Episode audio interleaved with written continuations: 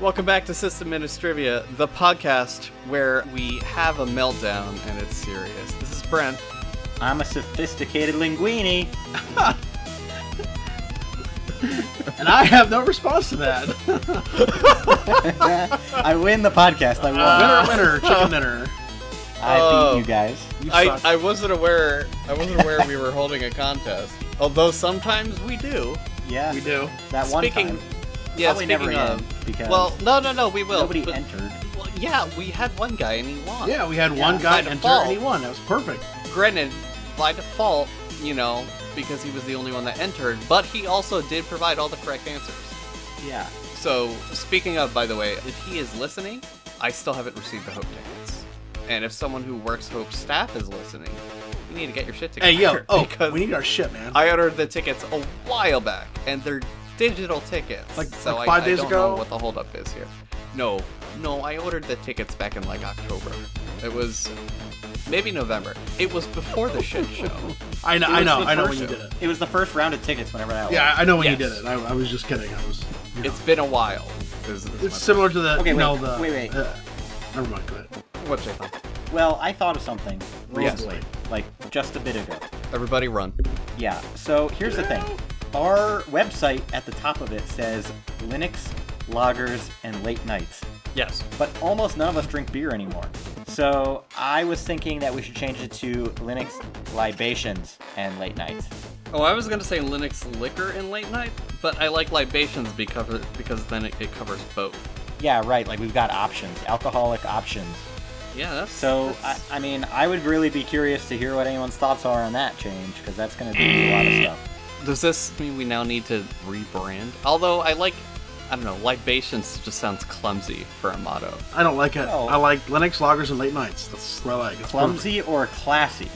Well, if you can, I would libations go with are classy. If you go to a party, there's some fucking libations. You're no, having a good time. no, no, no, no. Hear me out, Jathan. So Linux and late nights are both two syllables. Lager is two syllables, and you know all start with L. uh, Granted, that's obvious. The alliteration's obvious. Now, libations is three syllables. All right, I have a So, solution. as an example, Linux liquor and late nights works. Linux loggers and late night works. Linux libations and late night just kind of throws the rhythm out the window. All right, so we just make up a shorthand for it and we call it bations. What, Linux, What? what? libations, and late nights. well, then we lose the L. Well, alliteration isn't that good. It- Anyway, it is Alliteration awesome. is the It best thing fantastic. ever. But What's also it called when you have? Bations. Master, Bations? Master? Jay Yeah. Bob? master. you know, like America, Merca, libations, bations. I no. I hate the word Bations. Uh, Never say it again in my presence. Ever I again. can't wait for Hope. We're gonna have some bations. Don't- I'm gonna don't talk, about bations for like an hour on Statler. That is all I'm gonna talk about when I'm there. Ma- is my bations. masturbations. No, just bations. Uh. They're different. Don't talk to me or my sons ever. Don't talk to again. me or my bations ever again. Don't yeah. Don't don't bation my, me or my sons ever again. I will bation Oh, gosh. all over this place, and you'll like it. Oh, Okay. weird. So Oh, I had thought of we- something else too, though, Fuck, dude. Yes. but I'm not sure if I can remember it. Let me see. Let me see if I can remember. Uh huh. Nope, not coming to me right now. If it comes to me later, I'll bring it up. Oh, okay. I don't watch it come up like in the middle of like something Oh, sure it really will. serious. Something good and- too. You know, Yeah. middle. And just make everyone else lose their train of thought. right. Yeah. Way to go, All Jay right. Tom. Good job. So, anyways, for this episode, we've got some points that we missed in our serious discussion points in the previous episode that we need to retouch upon. Retouch. Namely, uh, touch upon again. Retouch, yes. As in, we've touched upon them in the previous episode, and now we are touching. Are we them using again. the same kind of paint that we used previously, or are we using another version no. that's been mixed and we're not sure if it'll work No, out no, just right? no. R E hyphen touch, not R I, E. I know. touch. I know. I'm teasing. Go ahead. Yes, yes, yes. so we'll be talking somewhat briefly, both further in detail about mentoring and also about choosing an enterprise distro because we didn't really go a whole lot in, in depth there. We did not. and And we would've kind of liked got that. off on a tangent about ClearOS We did. or We did. And as someone who uses an enterprise distro daily, Uh huh. yeah, I'd like to put a little more input into that. Yeah, yeah, that'd be great. you know, I would just like to say Shut up. Oh, Uh, what, Jathan? uh, no, I'm gonna save it. I'm gonna save it. Good. okay. All right, Right. what are you drinking? No, not Hayden, yet. go. I'm not done. He's not done. You're done now. oh my He's god. not. So beyond that, we also have our long put off rant about the independent package managers, right? Mm-hmm. And then Hmm. Mm. after that, if we get to it, we're going to talk about just why the AMD vulnerabilities were so actually were, were actually a thing to, to worry We'll about. get to it. It'll be fine. And Hopefully. Intel. It'll be fine. Might might be a long episode though. Yeah, if not, we'll talk about that next time. Yeah. This is Yeah. good. Uh, honestly, I'm very comfortable with us having like overflowing topics because Because it gives something to, to look forward to next yeah, time. and it's better than not having enough topics. Which True. Where we, we, did just- run which into we've last had. year. Or, you know, later We've this Yeah, season. a bit, a bit, Definitely, yeah. bitch? We've definitely What? had cases like that. A bit. a bitch. bit. He's doing a bit again. Oh, Okay. oh, Oh, a bit. bit. Now we can finally ask the question: What are you guys drinking? Payton, go. Uh, I have three bottles of Miller Lite, and I fully intend on finishing all three of those. Fuck yeah! I love Miller Lite. It's like the best fucking beer. Yeah, Almost. we we know you have terrible taste in beer. Jathan, Yeah, what are you I- drinking? Don't shit on Payton like that. We're shitting on Not not for shitting that, on you. I meant actually, you. but, you know, whatever. you can Yeah. shit on Payton for other reasons, but not because of Miller Lite. Listen, We- just no. as long as you put it in a bowl, it's not a big deal. Okay? so you eat your Cheerios with it? No, Jesus Christ, you're so fucking. God. All right. Anyway, dude. so I, I am Wow. drinking Stranahan's. Wow. Okay, tried and true classic for me. Fucking shit. I am drinking Jefferson's Reserve. Same Jefferson's as, Reserve. as last time, I think. Or Yeah, the last time before. and the I- time before I And the time also before. have no and the time before. no. Previously, it was it wasn't Jefferson's. I don't think it was something else. I rotate between the bourbons. You know, I, I take the usually it's bourbon though. You're the slowest rotator I've ever met. I can Well, spin that's- around so much faster than you. That's because I have giant bottles of these things, Jathan. Just for that, at Hope 2018, I'm gonna make you chug an entire bottle of whiskey. Oh my That God. will literally no, put me in the hospital. No, no, I'm gonna I'm gonna put a stop to that right now. I really, really do not want to have to carry his drunk dead ass anywhere to get his stomach pumped. So no, Okay. you no, no, no. Wait, wait, that's wait. true. half Wait a, a second. bottle, You have to That's realize half though, a bottle. if I were going to ask you to carry me We can do half a anywhere, bottle. I'll give you one handle. guess. One guess where you were going to carry me. The Taco Bell. The gutter. No, Taco Bell. Oh, How did I know that? and You okay. didn't. I was, I was wrong. Yeah, how could you even not guess that first, you fuck? Do you even know me? Uh, your name is. What? Slim Shady. Yeah, there you we work go. at We both a did it. spaghetti factory, and your knees are heavy. Arm spaghetti. Arm spaghetti. That's it. We Can't Vomit say on your spaghetti. sweater already. okay, okay. Do you open your mouth, but the words won't come out? I think we've reached that point. Everybody's crying now. Shut the fuck up. Yeah. But in addition to my bourbon, I'm also I also have a giant bottle of water next to me and um, some chai. So I'm mixing it up because I'm, I've been really getting into chai lately. Been drinking a lot, so thank you for that. That Do you was- like the choice? Cho- I do like choices. you know? I like having choices. Uh, do you like? Yes. Do you like the chai soylent? Is what I was trying to say. I haven't had it. I wasn't. but aware there instead was I a just chai said- Soylent. What? That was I one of wasn't aware my there was a- samples. Really? Yeah, it was I good. wonder if it's discontinued. No, I'll have to. I'll have to check it out. I bought some. Fair enough. I do like chai, and I do like Soylent, so I'll have to. Well, the thing is, I hated the Nectar Soylent, and now it's discontinued, and for good reason. Be thankful you never had to taste that, Jathan, because it was terrible. Yeah, It tasted like pollen. that's It was- a It lot was of gross. stuff. A lot of stuff does that. yeah, but it, it was super gross. Yeah, Anyways, yeah. Let's just get into this because this is going to take a while. Let's, let's get into it. Peyton, you want to take us into the news? Hey, yeah, sure, absolutely. This is Paid with the News. We have quite a bit today to talk about. It's not as much as last time, but there is still some really interesting things going on this uh, this past couple weeks here. First, we have uh, is that Google could owe Oracle about eight point eight billion dollars due to Hmm. a contention between Oracle and Google about the use of Java APIs. So Oracle is stating that Google went too far and used too many APIs to develop Android. So anyway, they went back to court. They appealed the decision by a federal judge in 2016 that said that Google was fine. They are back from an appeals court. The appeals court said that uh, it's possible that Google did actually, uh, you know, violate the copyright. The APIs that Oracle provides are freely available for use in building applications for both computers and mobile devices, but Mhm. they are not free to competitors or to be embedded in an electronic device. Now, That's why there's some contention here, is because the wording there is is very interesting. If you can use it to build an application, why can you not embed it? Mm. You know, Yeah. the three judge panel ruled that regardless of Android being free, it still does not make the use of the APIs as non commercial. Android has generated around 42 billion from advertising alone. Google claims that it used only a minuscule percentage, just enough to enable programmers to write the applications. And as I said, a federal judge sided with Google in 2016. This could eventually go to the Supreme Court. Google could come back and say, "Hey, can you guys reconsider this ruling?" you know, they could also, you know, appeal the loss and take it to the Supreme Court. Uh, like I said, the Supreme Court did decline to review it in 2014, which the Federal Circuit said the APIs were entitled to copyright protection. So uh, this will be an interesting fight to watch. Oracle obviously is, you know, people. Some people just absolutely despise them. Now this has been going on for a long time. though, right? 2010? It's- It's been Yeah, I was gonna say Yeah. like years. 2010. yeah. I, so I thought it was like it's been almost like ten Yeah. years, and then I thought like there's no no way there's no way it can well, be. the big issue is that it's it's a huge argument in the fair use policy. hmm you know, because it's freely available, Mhm.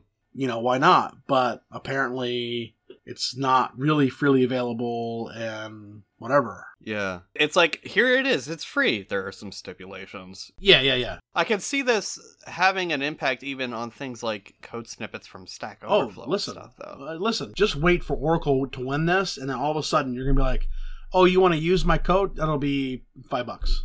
You know, Mhm. I, I could see it happening. It may not, but Well, I meant more so as a a sort of setting an example where you know you pull like a function someone Yeah. wrote on a Stack Overflow answer, and then you include it in even in like open source code. It's still a different license than fair use code, and you can't you know you can't apply an open source code of your own on someone else's. You know, it doesn't work like that. So. I I have my my doubts and and questions. So do I. You know a- about this. So do I. So I I can see it being potentially impactful. yeah, yeah. I mean, it's this is this is a big deal. Oracle wins this, uh, it could open the door to a lot of different lot of different lawsuits just in general. Yeah. So next we have we had meltdown inspector, you know, hit, but now we have total meltdown. If you run a Win Seven box, there was a meltdown patch in January. Obviously, this stops meltdown, but it opens another security hole that allows any process to read complete memory contents at Mm. gigabytes per second, and it's possible to write to arbitrary memory. So wait, this is only on Windows 7? This is only on Windows 7, thank Okay. God. yeah, yeah. But uh, there are no Okay. exploits needed. Windows 7 is already Oh my God. already has the exploits in place. It's just a matter of reading or writing to an already mapped and processed virtual memory. So basically, what happened was is somebody wrote the pit the, the fix. Mhm. You have the user supervisor bit. Well, it was set to user in the PML4 self referencing referencing entry. This then opens up the page table to use user all uh, user opens up the page table to user mode code in every process. Now, normally the page table is only accessible by the kernel, of course. PML4 is the base of the four level in memory page table that the CPU MMO, MMU uses. The PML4 is fixed to a specific address. This is why this is a big deal. If you know the address, which it's the same for everyone, then you know you can just get right in there. oh, It only affects Windows 7 64 bit systems with the 2018 01 or 2018 02 patches. If you have the December 2017 patch or the March 2018 patch, you are fixed. You are safe. It was Hmm. discovered patch Tuesday, March 2018. Oh, and 2008 R2 is vulnerable as well. Why are you using 2008 R2? I don't know, but I digress. Ah. oh my god. Yeah, so All right. fix your patch your shit. Uh, we say that every time someone does something like this. Patch your shit. Yeah. The next news we have is that Facebook has been in the news recently. I don't know. Do you guys use Facebook at all? Yeah, Yeah. Yeah. we pretty much we all- everyone uses. Tried it Facebook once. at this point. Tried it. So Or what do you tried it to? No, you know what? I'm not. No, sorry. Keep going. I'm not gonna let. Yeah, stop derailing this God, goddamn James, Brent. You quit derailing fucking- shit. No, it's Brent. He's a What was I talking derailer. about? No. You belong No, on no. the back of a bicycle, my friend. You're a derailer. Oh my god. Excuse Pew, me. pew. Okay. Excuse so, me. They're on the side of the. Yeah, they're not in the back. They're on the side, on the chain. There, James. Depends. Okay, so Depends. this has been bicycle administration, administrivia. the. Okay, so All right, keep going, keep Facebook, if you guys have been living under a rock, Facebook has been scraping call and SMS data from Android users for years. Mm. Well, first they denied it. They said, no, no, no, we're not doing that. Then, well, of course they admitted it because they got caught in that lie. And then they said that, well, you guys agreed to this when you signed up for Facebook. Basically, if you used Facebook Messenger as an SMS client or Android, you agreed to the call and SMS tracking. This was discovered by Cambridge Analytica whistleblower, a whistleblower that came forward and gave details about how Facebook used the data to target ads for Donald Trump. Currently, their stock is going down. Who cares about it? So, yeah, stop using Facebook. Come on. Yeah. In the next bit of news, we have the safe place that is Skype. Microsoft has banned offensive language from Skype. In a new update to the Microsoft Services Agreement, they ban offensive language and fraudulent activity. Now, Brent, remind me, fraudulent activity is illegal, correct? Yeah, I'm, I'm Okay, fairly alright. certain just, on that. Just, yeah. just checking, just checking. Well, if you're caught, you could be banned from Xbox services, gold memberships, any credits that you have, etc. Fraudulent or banned activity is content like nudity, Mhm. bestiality, Mhm. pornography, Mhm. offensive language, Mhm. graphic violence, or the best one, criminal activity. Now, you know, have you ever Skyped your girlfriend and had a little sexy time on there? No, That would be banned. Actually, no. Actually, That's weird. Anyway, is- uh, don't do that. It does So- strike me as a little bit weird, but I, I I recognize people are out there that that do it. I never have, but also I knew that Skype was not the most privacy centric platform ever. So well, first of all, it's Microsoft, so and it is now owned by Microsoft, you so know. it's even worse. Yeah. Yeah, so You know- go ahead. Well, I was just gonna say, I'm curious. Like, are they doing some kind of screening to find these things, or is it I was- reliant upon I was someone getting to that. reporting? Yeah, yeah. them? I was getting to that. Yeah, okay. So to determine if there should be a ban, Microsoft will investigate. This means that they will listen and or watch your Skype calls. Which is Uh, not creepy um, at all. so yeah, probably just don't use that. Anymore. Yeah. What the fuck? Now this could be in relation to FOSTA, which makes websites criminally responsible for any content they have that's Hmm. uh, related to sex trafficking or prostitution or what have you. Yeah, so stop using Skype for your illicit activity. Use Signal, use Tor. exactly. but real talk, you can use you can use Tox, which uh, T O X. Uh, I'll link it in the show notes. It's an open source alternative to Skype. It's decentralized. But And it let's is- also say this: we are not condoning activity of- Right. of, any sort of sort. right, like but we that. are. I would say we're all probably privacy advocates in this. Yes, so. yes. As far as privacy is concerned, use whatever you want. Mhm. Don't use Skype. Yeah. Yeah. So, if you're a fan of Reddit, the recently passed FOSTA F O S T A Mhm. is a bill intended to help states and victims fight online sex traffickers. This sounds like a great idea, right? In theory, yeah. Well, it caused the personal section, personal s- section of Craigslist. Sorry, Jathan, you can't find a date anymore. To close, and Reddit preemptively banned dozens of subreddits. Mhm. It removes or changes Section 230 of the Communications Act of 1934. Basically, it was never intended to provide legal protection to websites that unlawfully promote and facilitate prostitution and/or that advertise the sale of unlawful sex acts. Again, an unlawful sex act is illegal, right? Mhm. Right. Yes, I. It it Section- feels. This is this is basically just yeah. a bill saying It's it's, more- illegal it's to do more knee-jerk. illegal things. Well, here's the problem.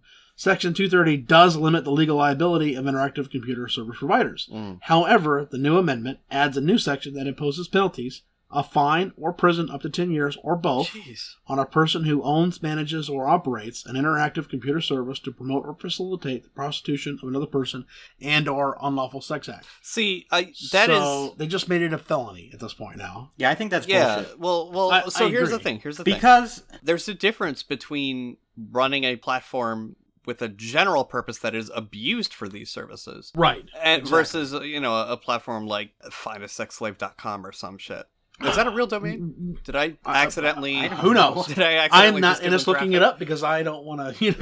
know. right yeah exactly you don't want to that'd be Get that weird. kind of attention. did you say dot com? i said dot com yes I, well we wait for jathan to do an I NS mean, lookup I mean, realistically, It does not seem to be a real I domain. would Okay. really hope not. The gentleman who reported this actually posted it on the ARM Microsoft subreddit, Mhm. and he was banned for doing so. for mentioning that the bill was passed Mm, Yeah, let me get down to it here.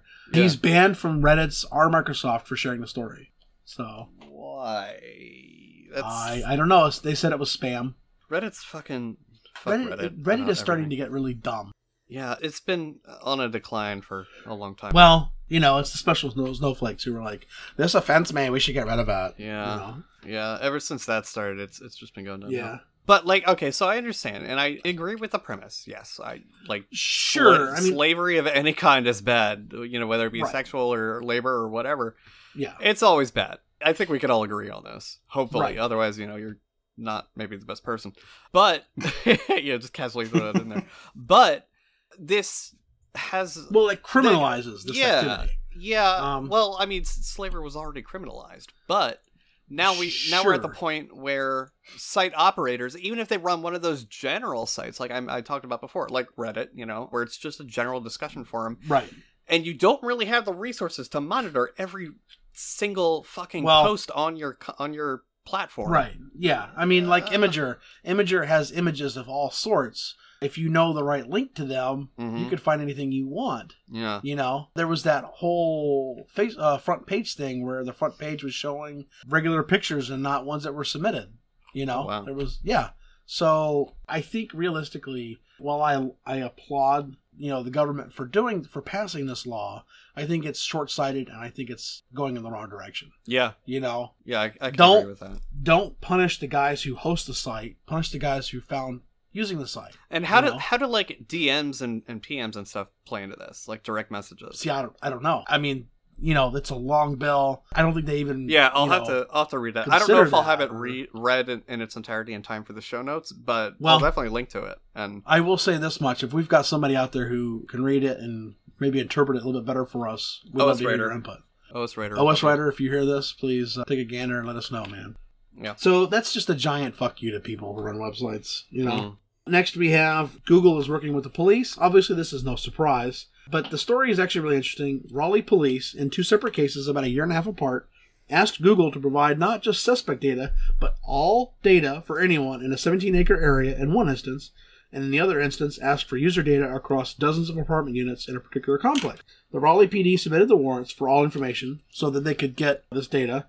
They requested the data from all mobile devices using that were using a location-enabled Google app. So it wasn't just Android devices; it was also iPads and iPhones and w- Windows phones if they had a location-enabled Google application. They only got anonymized account numbers with no content included, so they weren't like reading through your emails or something like that. The Raleigh PD spokesperson that was mentioned in the article indicated that Google may have also supplied further further information as required. Mm. So they didn't necessarily give all the information, but they did give them information. Now, since recent years, they give 75 to 80,000 use, uh, user information use uh, information about users every six months. And as of January 2017, they did update their transparency report, and they've produced data about 65% of the time that it's been asked to do so. Now, they don't publicly disclose the information that they give to the data to the government and Mhm. other authorities. So So you don't uh, know what they're actually giving right over. Yeah. and it's sometimes some instances that may be a court order that says you can't identify you know Mhm. not to identify the individuals which is you know helpful because some people actually watch the court sites for any sort of public records and Mhm. look for OSN, their names or yeah. whatever and then you know Yeah. so yeah if you don't want to be tracked leave your cell phone behind Mhm. Okay, so the last news article we have this is a real whopper of a doozy here. You remember how Shaw 1 has been pretty much banned from the internet at this point? Well, Well, I wouldn't say apparently Banned, but should it's been be probably. it's, yeah. it's been mostly discarded. It's- it pretty has lost. broken. It yes, it is broken. We I, I can. Well, yeah. you can still use like a pretty large fuck ton of iterations and get away with it. Sure. And a lot of people still do. Hmm. Sure, but we're going to get to that. So Firefox has a master password ability, which encrypts the password database. For the past 9 Hmm. Mhm. years, however, they have used an ins- insufficiently strong encryption for the master password feature. Obviously, without the master password set, the browser stored passwords locally in clear text, leaving them vulnerable to malware and other entities. The Right. master password encryption uses a low SHA-1 iteration count. The iteration count is set to 1, meaning it's applied just once. Now, this Oh. was reported nine years ago by a gentleman called Justin Dolsky. I apologize for assuming your gender, Justin. It was brought up again recently by Vladimir Palanti, Plant, who is an author of the AdBlock Plus extension. After bringing the issue up, Mozilla responded, suggesting that the issue be fixed with the launch of Lockbox, which is available as an extension. Hmm. Yeah. Wow, so they're gonna ditch their built-in functionality for a Uh, plugin, I don't Fucking even- an leave. extension. I don't think they even talked about ditch like removing the master password component. I think they're talking about like, yeah, we know it sucks. We don't really give a shit. Here's an Right. extension that tries to do it better. you Right. know? Now, LastPass uses values of 100,000. Mm-hmm. The industry pac- practice regards 10,000 as a solid minimum.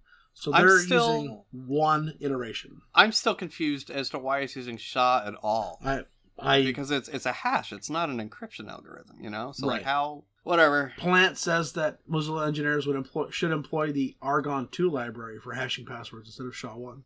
Why won't they just SHA five twelve? I- I don't Or know. use a SHA Y- three. you know, I have mean, questions. I have so many questions. We should go to Mozilla and be like, "Look, bitches, we'll write your shit for you." Thank you. Okay, No, no. Have you have you ever Wait. looked at Firefox's source? Wait, wait. no, that's Ah, terrible. There is still a random salt involved.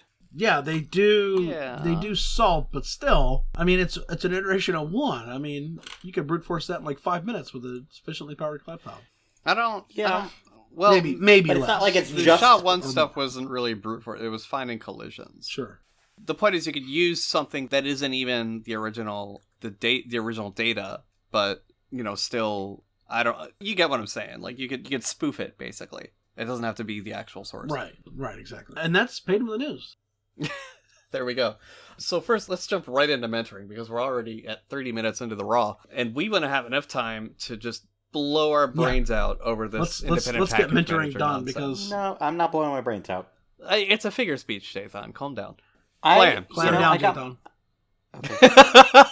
okay, w- but you said you were trying to remember something earlier. Did you remember what it was? It's the I wide did form. remember what it was. what is it? No. Did you forget again? I just wanted to I wanted to recommend that every person who listens to our podcast regularly pick your favorite episode Mm. and then go listen to it at 0.65x speed Okay, yeah, great.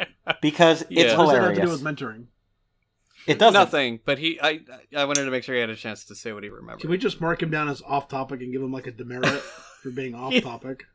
yeah. Yeah. All right. Mentoring. So there are three main topics I feel were neglected in the previous episode. Yeah. Those are how to find a mentor, how to find an apprentice, and why you should be doing both always So, at the same time. so realistically, and I, I'm sorry, I don't, I don't mean to, Yeah, to go jump ahead. into Jump, this too jump fast. right in. but uh, Jump in. if you go to interview somewhere, a Mhm. lot of times you're replacing someone who is a senior person, or you know, you're you might be interviewing for a junior position, but then that senior person is then tasked with another duty. You're not able to fully stay with them and learn all aspects of the job. Mhm. Realistically, I agree with you from the last episode. Realistically, an IT team should be at minimum two people, you know, a master and apprentice, so to speak. Yep. Somebody who knows everything or nearly everything about the unit, the company, and then the junior guy who's learning and who's there watching every step. I don't know if you guys read the Tales from Tech Support subreddit at all, but there's uh, Once in a while, there's a, yeah. a user or a submitter there that I read like to read. His name is Selbin, S E L B E N, and he Mm-hmm. has some some fant- fantastic stories. But when he was pretty new in his career, he was pulled in to work for a guy named that he titled Soda, and you know the guy challenged him, and so he would ask like they'll go on site and he would ask him questions about why he thinks the, there's a problem here or what what he thinks the issue is with this particular site. And I really feel like a mentor, a good mentor, is going to challenge you to be able to think on your feet and come up with solutions and and then when you're wrong to say no you're an idiot here's why i don't expect necessarily expect a mentor to hold your hand all the time you know so Well, in my opinion, a good mentor shouldn't hold your hand, but instead should sufficiently beat you into submission so you know where to find solutions. jathan in your case it's google yeah. Yeah. I've- Speaking I've from beaten you with experience, the, the Google stick. Sometimes plenty it of takes a couple of times. SHA one Smacks. iterations. a couple, a couple smacks. No, it, that works. that works. Like I said last time, that works with you and I's dynamic, but it doesn't work for everyone. No, That's but not I how mean, it in will any work. case, like if I were going to be mentoring someone tomorrow, Mhm. you know what the first thing I would probably give them is? what? I'd give them the pink book Yeah, Uh, absolutely. yeah because ninety percent of the questions they ask me for. I mean, maybe forever. I don't know. Ninety percent of the questions they ask me, I'll be able to say it's in the pink book, and that Mm-hmm. doesn't mean that I shouldn't help them to understand a concept or whatever. well But honestly, and I had asked Brent this question a little while ago, couple weeks ago Mm-hmm. is like you know i'm trying to hire somebody right now to work for me and you know one of the things that i don't really know how to get from somebody in a brief interview is like how do i know that this person knows how to find an answer to something without having to come ask me every time Well, Yeah. that's And- that's something you can do in the interview process if there's a technical aspect. But I get what you're Sort saying of. that it's it's hard to really gauge someone's responses to that. Oh, I would just Google it. Well, okay, but how would you Google it? You know, like what are Yeah. your terms that you would search for, or what modifiers would you put on it? You know, not just that, but I mean, saying you're going to Google it versus actually finding a solution because you know Right. there's some things, Yeah, like like ask them what Google search term would Yeah. you use. Yeah. well, you know, I like, would write it do down for me. Google.com, and then I would go, how do I add a user and postfix? Oh, that's, that's weak Google foo. You gotta you got to do double Uh-huh. quote, add user, close quote, postfix. right, exactly. well, you also have to specify if you're using MySQL. Right, exactly. Again, Well, it it would it would come up in those results, but yeah, yeah, Yeah, probably. I mean, th- but that would yeah, Yeah, yeah. exactly. So that and, and technically that'd be Dovecot more than postfix. Postfix True. isn't really. yeah, it doesn't really have users. I, Yeah, my- well, I you know, mean, the, it, the it point does, is, So- but it, it- it's it, it doesn't handle the Right. authentication But part. but here's Anyway, the thing. Moving on, I think yes. another part of it is like there are some people that I have worked with in the past. Mhm. If I were working in the same room with them, it just became a default. If they had a question, they just asked it out loud. so yeah, and I think that's uh, it. Go two ways about it. I mean, one, if the resource is there, that's fine, and if it's like a quick question, the person definitely knows that's fine. But at the same time, you know, asking somebody is almost always easier than finding the answer yourself or struggling through something. but it also means you don't learn it for the next. you don't learn it, you don't have to grok the documentation or anything like that. And more importantly, it makes you dependent on that other person. Yeah. You could work in a room with some, you know, master Linux guru for 18 years, and every time you have a question you ask them, all of a sudden it looks like you know everything, but for 18 years you've been asking this person all these questions. All of a sudden they have a heart attack, they're dead. You literally have no productivity. or or they just leave the company or retire. No, they're dead. They're so fucking dead. so This doesn't necess- necessitate the urgency of the hit by a bus Right. clause, but well, it could though. but it's relevant. It to is tie relevant. into Jathan's comment. I mean, realistically, you Mhm. should not have you should not be told every time. Did you Google that 1st Mhm. Like there are aspects of our job that sometimes you can Google it and you just have no fucking clue what the hell you're seeing in the Google results, and so you have to say, "Hey, look, man, I've Googled this. Can you just give me an idea of what I'm looking for here?" I've linked to it before, but the ESR's guide to asking good questions is yeah. amazing for this. It gives you a great like, okay, first I should do this. If it's not there, like, you know, I should check the project's documentation. If it's not there, did I check the RFC for the protocol? Did I, you know, it, it gives you a really good summary of like things to run down to, and then like finally, all right, it's time to pull in the guru on this. Well, I think if you're spending an hour Googling something Well, or two hours and it's a, supposed to be a quick fix, then I think maybe, you know. I would say like two minutes googling, and if it starts to go across like past that, start looking at the actual product's documentation. If it's five ten minutes into that and you're still not finding it, look for an RFC for the protocol related or you know the related scheme or or what have you. And then You know, yeah, though- like like you want to scale the time appropriately. Don't spend an entire hour just googling. But more to the point, what I wanted to talk about was how do we actually identify these people? Like how do you find a guru? How do you know that they're a guru? See, that's Well, that's the big thing. You just you looked like some fucking dirty Linux guy on the internet, and I was like, he's got to be a guru. I, you're not wrong, but I wasn't. I didn't look that dirty back then. I think I just had long hair. It wasn't dreadlocked or anything.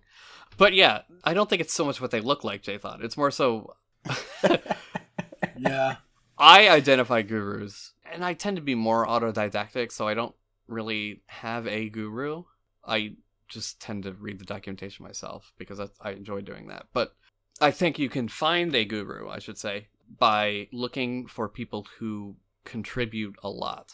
Look, look, like, and this is like one of the things I'll grant GitHub is it. It's a more social aspect of coding. It's like social media with code, and you can easily that's a good way to yeah, put and it. you can easily look at the things people have been writing, and if you know they're interesting projects and there's stuff that like nobody has done before and they fulfill a, a purpose that nobody else has written and they're not just some fucking rehash Jathan, what was it that we saw who like re-implemented LS in like what was it? No JS. Oh, what was that called? I don't remember, but yeah, yeah, yeah. That was absolutely bananas.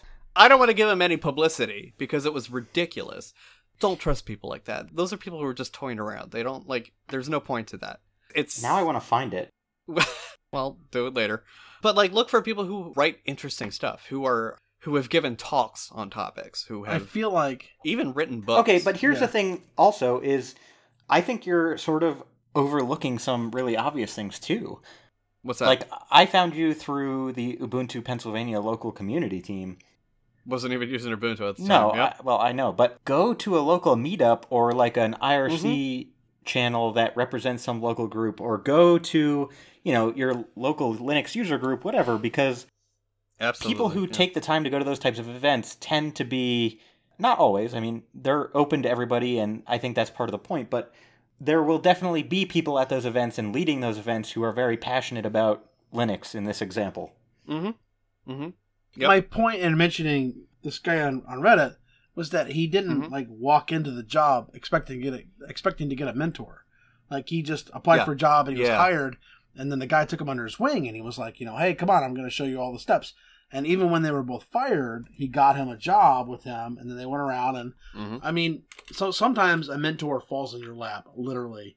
Sometimes Usually, that, I think that's another Mm-hmm. Mhm. good indication of finding a good mentor is they will also trying to be find you. You know, like they'll take you under their wing. Yeah, right, exactly. So, and that brings me to my next point: how to find an apprentice. That one I think is a little bit trickier because it's See, you're, yeah. there's no actual like expertise you can look at and determine, you know, like and determine competency from it because the point is they're coming from a point of incompetency, and you your goal is to get them to a point of compet- competency or greatness, you know, ideally. yeah. But I think the the number one deciding factor for finding an apprentice, man, I don't know. I I guess it would have to be just passion and personality at that point. well, they have to want to and- learn. and you know, So curiosity. I you guess. may just find Yeah, but- yourself in the presence of a sort of guru who acts as a mentor to you, and it's okay to latch onto that. You know, Mm-hmm. Mhm. as much as that person allows you to. You might just take a job and Right. all of a sudden realize, you know, the person who's running your department or the company or whatever is capable of mentoring you in some capacities, and that's Yeah. okay. Yeah, right. Like, you don't Exactly. necessarily have to go looking for this opportunity. It may find you or you'll find it. Yeah, yeah. And also, I mean, sometimes, you know, you may start a job and realize that you you need a mentor and a mentor's like, "Okay, yeah, I got you," you know, whatever, but I mean, sometimes you just sometimes you get saddled with a bad mentor, you know, Mhm. someone who's who doesn't care about you and takes the credit for everything you do and, and whatnot. And that's not a good thing. Yeah, yeah, that's that's not that's not ideal. So I think for the guru looking for an apprentice, it's going to be more about that finding somebody you can just fucking put up with. as Yeah. as terrible as that sounds, like just you know someone who wants to learn the stuff and and not just quote unquote needs to learn it. There's a big difference. In you that. think I want to learn? Yes, you should Yes. want to learn. you would not do half the projects you do if it, if it were not the case. And then thirdly, why you should be doing both, why you should be mentoring and apprenticing. I am guilty of not doing this. I'll preface that uh, because I, I tend to be more of a self learner and I do learn by teaching, you know, so it, it, it helps me out to teach. But I guess that's a form of apprenticeship too, but I, it's apprenticeship to yourself, Well- maybe. But my point is, you should always continually be learning, and I guarantee there will always be someone who knows more than you about something about Yeah. everything. I, I mean, one of the best things of proving that you know something is going and trying to teach it to somebody. If you could teach it very Mhm. well, or if you could teach it at all, and you can explain it simply, then you know that subject matter and you're you know you're good there. One of the best things you can do is after learning something is teaching it. You know, I'm a firm believer in you, you know not keeping knowledge to yourself, so to speak. You know, Mm-hmm. so if you have the opportunity to say, "Hey, I want to take you under my wing and teach you about this," if you could find somebody who will do that, great, do it. You know, let's get it done. Well, a- and it's also the simple fact that to truly teach somebody something and teach them well, you have to know it inside and out. Right. Yeah. Mm-hmm. I mean, I think one of the best parts of my job is when I get to sit or stand or, you know, whatever in in front of a room full of researchers and take something that I use for IT purposes, like Git, and teach them how to use it for you know some of them are managing actual code you know bioinformatics pipelines and stuff like that but there are now people who are using it to manage like their lab notebook a revision controlled lab notebook in text files Yeah. and Mhm. you know i didn't have to know about what they were actually doing to teach them that i just had to find a practical useful example of using git that taught them enough information and they've adapted it to their own use and i Right. think that's fucking awesome That's that's great. I mean, seriously, that's Mhm. phenomenal. You know. Yeah. And on a more overarching note, and I think this will be the last I have to say on this particular topic, unless um, someone else says something that makes me think of something else. But my final point is basically on like a meta level, sort of, this helps keep tech alive. Yeah. You know, like Yeah. we we've got systems out there that are nobody knows anything about them. Like find me a guy who knows how to run a VMS, you know, VAC system or something, or Minix even. You know, like find me a guy who still knows how to run one of those, and I will be extremely impressed because they're dying out. Yeah. Granted, the tech itself is super old, but there are still infrastructure out there that run on it. So when that person is gone, either they retire or they're you know hit by a bus or they have a heart attack or whatever, you know, like there's nobody to take care of that system, and that means like an uh, that can bring down an entire industry Yeah. overnight. Definitely. I mean, granted, if they're that much of a leader in the industry, I would hope that they have some sort of contingency in place. But, Yeah. you know, there is a sort of responsibility to further the education in a more general sense, I would say, on a societal level. So that's, I think that's my closing remark. And do you guys have any closing thoughts? i think i'm in a pretty good place with regards to this Mhm. you know i'm pretty young yet to really have had a a mentee which apparently is a fucking word by the way It is It indeed. is indeed, Jathan. but i mean It i is indeed. really do my favorite part of my job most of the time i'd say and why i love working in academia is everybody around me is constantly trying to learn and when they come to me and they want to learn more about you know using the compute cluster more efficiently or somebody wants to convert their their workflow into a true pipeline or they want to learn about MPI so they can utilize more of the compute cluster at one time. Mhm. Those teaching opportunities, I would say, are the best parts of my job. So, you know, I definitely am looking forward to having somebody to mentor at some point in the future. Mhm. And I also think I owe it to somebody at this point. So, Yeah. Yeah. It's a good way of paying back all of the mentorship that you have taken. well, you've also fucked me emotionally, but I've done no such thing. You're a I grown cry ass man. myself to Get sleep over it. most nights because of you. You absolutely That's do not. what she do said? That. she should just break up with you. oh my gosh. They got dark yeah, real quick. moving on. Let's yeah, let's move on. So Raindev actually in our IRC channel. Thanks, Raindev, by the way. Yes, thank you.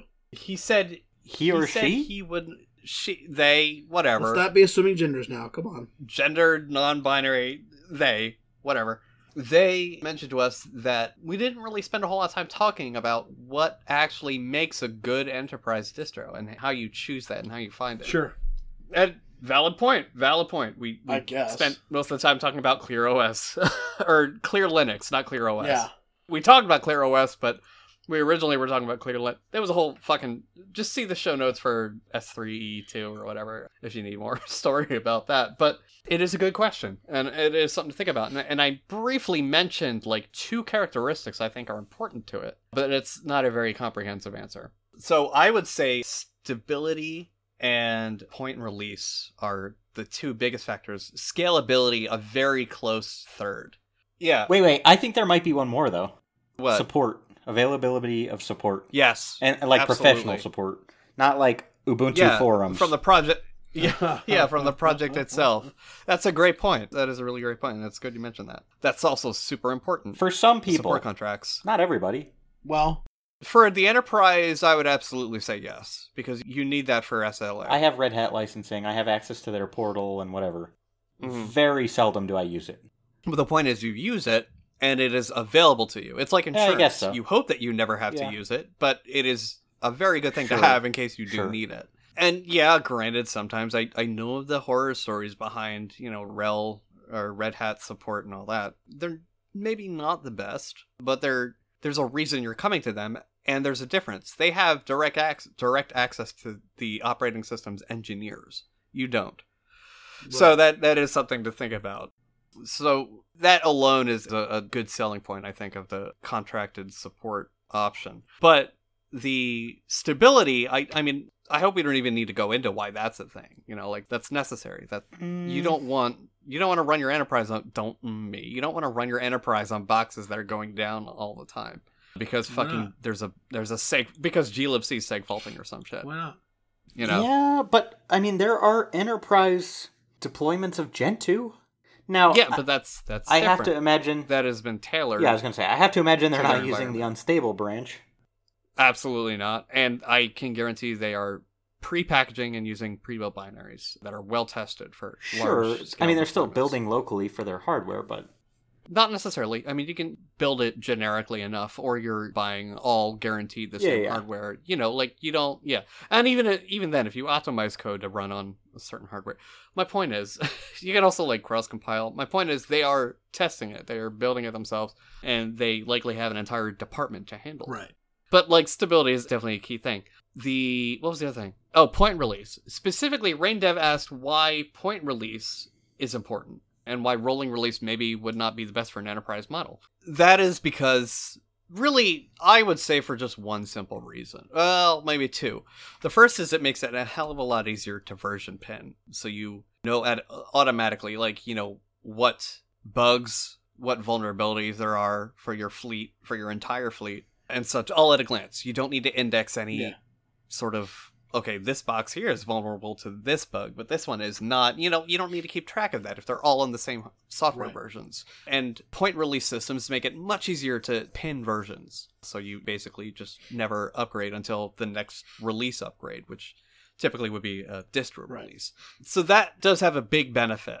And uh, more so, the original thought I had to it is stuff tends to break when it's rolling release. And I don't mean that's not a fault of the distro. That's more so like you can't run updates all the time in an enterprise environment. plus there's just And when you do so many that- more moving pieces. Well, to an extent, I yeah. mean, the thing is with Yeah. with Arch especially, like the recommendation when you're reading through the documentation is always update your whole system at one time. But Yes. but you know, like if you have a critical kernel vulnerability, you might update the kernel, Mm-hmm. but literally nothing else because you don't want Mhm. to break other applications or you don't have you know appropriate time to test in this case or whatever.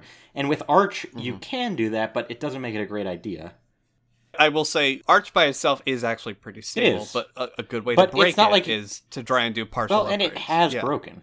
I mean, Yeah, uh, yeah, yeah, Not exactly. right. There- not like Gentoo there are- broken, but pretty broken, Right. yeah. there have been cases where man- manual intervention for a certain upgrade of a s- specific software is required. And with things like rolling release, such as Arch and Gentoo, the longer you wait to update, the more likely it is that you'll run into an un- unupgradable system. Meaning, there's, you know, for instance, package A depends on library B, and you finally decide, okay, let's update package A. Well, that means we need to also upgrade library B. Okay, all's well and good. This would ha- also happen on you know pinned releases and roll and point releases and things like that. But there's also a problem. Library B also requires library A to be of a certain version for the next version up. So you run into a circular dependency here, and you'll run into at least five of those if you don't update Arch over like six months or something. right. And they're immensely difficult to handle and very dangerous to fix. Yeah, y- yeah. So- and i I mean, for me personally, the benefit to Mhm. using Arch on my workstation, my laptop, whatever, my personal machines, and even like my VPSs run Arch, and I'm Mhm. fine with that. But Mhm. I also, at this point, have been doing it for a while, and I accept those risks, if you will. Right. But you know, I will say that using a distro like Gentoo or Arch, and I've said it before on the show, using Gentoo is the reason I learned so much about Linux in such a short time. Mhm. And you know, there's part of me that misses using Gentoo just because it broke more than Arch, and I had to learn shit to fix it. Yeah. So you know, obviously, in an enterprise environment, in a you know a production environment, it's really important that stability, especially when money is on the line or people's lives are on the line or whatever Mm-hmm. the case may be, stability is obviously of the utmost importance.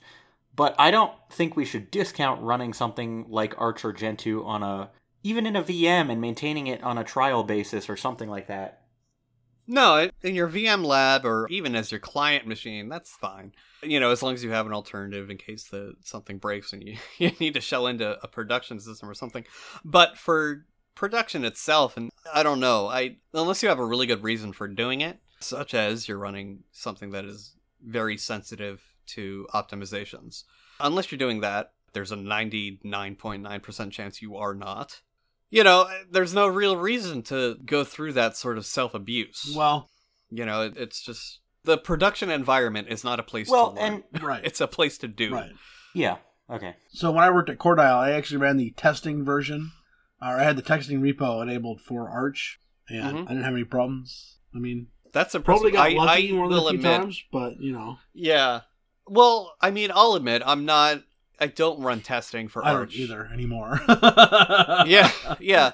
It did break, But uh, even like then- Shutter. It broke Shutter for a while. hmm Then I fixed it. I was just like, whatever, I don't care. But even then, like stuff ten Arch is pretty fast moving. Usually, Yeah. stuff is only in testing for like a week tops, Right. and then it's moved to stable once it's been tested. But you know, whatever. Where was I? I don't know. Rolling release. Right. Right, No, I it- mean, yeah, you've hit the points. Yeah. Well, there's one smaller point I do need the, to also the make. Deloitte points. The the Deloitte is what needs to be considered specific to your org, and I briefly touched upon that with the whole Gentoo thing and high sensitivity to optimization. But I mean, there's also other things like Debian for Debian versus CentOS, which is like Debian, CentOS, and SUSE are like the three main distros you're ever going to see in enterprise. And when I say CentOS, you know, I also mean like Red Hat. And when I say SUSE, I mean both Oh, but- enterprise and but community. That is a good point. oh, what's that? I, I mean, I do think that you have to factor in money. mm-hmm. If you can't afford Red Hat, but you're comfortable using, you know, Well, a you're probably Yum-based not an distro. enterprise. You're probably not an enterprise if you're using CentOS instead of Red Hat. yeah, but, I mean, e- even but you I don't could know. also be a country like based on open source principles or something. I Well, don't not know. just I'm that, but I mean, what if you're a small business and you're trying to run a file server for your office or something of you know ten people? Well, I understand. Jathan, the you'd still the whole want- point. no, no, no, no. The whole point of this discussion is enterprise distros. yeah, but I think that an enterprise distro is what someone looks for when they're looking for something stable that has to stay running. It doesn't mean Oh, so- you have so to you have mean- 500 machines to use it. yeah, you mean like SMBs are? Well, no, I mean enterprise literally means it's it's running on an enterprise. Yeah. But we're talking about an enterprise distro, an enterprise level distro. Yes. That is not the So- same as running in enterprise. So Yeah, I would, that's I would that's what defines it as an enterprise distro. Jathan. that means it's enterprise level. It is enterprise able to level run- does not mean you have to be for an an enterprise, to enterprise. use or need it. Okay, so you're saying So that I'm saying- perhaps a small medium business does not need to use an enterprise distro. Right. So If so CentOS would suffice, they can use that instead of getting instead of getting Red Hat, correct. Just for a licenses. licensing perspective, I think that's valid. Okay, got it. Yeah, no, that is that is That valid. works I for was me. confused I can because agree that, with that. we've you know that's not really what brought us to this particular topic. Oh, that's what brought me. But I was going to bat for Yeah. CentOS. Okay, fair enough. But no, it- yeah, that's a valid point. But more to the point, I would say like between like Debian versus CentOS slash Rel versus Sless slash Sless. Sless. yeah, that's what it's called. Sless. Uh, Sless. Let's just schlep up to the SUSE- Sless store. No, no, no. It's called Sless. I know it SUSE is. Linux it's just a Enterprise weird Server. name, right? It's stupid. I hate it, but it's it's what it's called and it's what it is. Versus uh, whatever their is their fucking community version still called OpenSUSE? Yeah. Okay, versus that. You know, like we're talking about base systems, not necessarily the distinction between the licensing of those base systems. But my point is choosing which one would be valid, I would say to find you need to find staff to run these things. So it's going to be dependent on your country. For instance, SUSE slash slash slash whatever, whatever the fuck you want to call it, is much more popular in Germany than it is in the US. Well, n- So if you're a company that runs in Germany or is headquartered in Germany or what have you, I would probably go with Sless. now for OpenSUSE the does have two different versions. They have Leap, Yeah, which yeah, is there's- the which is the you know point release system, and then they have Tumbleweed, which is a which is Rolling a rolling release. release. Yeah. which uh, they Oh, are I didn't one even of the. know that. Yeah, Yeah. Is yeah. it, that's is actually it still meant for enterprise use?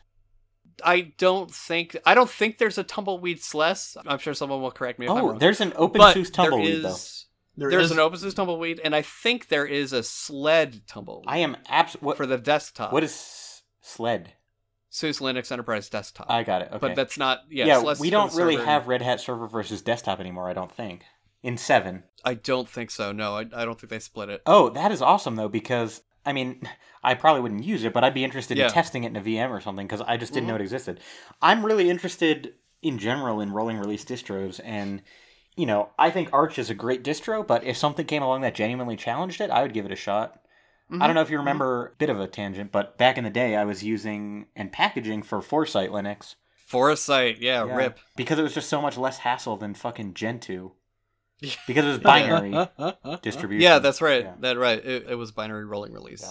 It did not last uh, too long though. a couple of years. Cool years. Yeah. So yeah, to close that out, I think it's important to consider the culture that you're implementing your enterprise in. Yeah. You know, the US it's I would say mostly at least on the East Coast, it's mostly Red Hat based. I don't know how it is on the West Coast, probably Debian based if I had to venture a guess. Or yeah, Debian based, so Ubuntu included, Ubuntu Enterprise.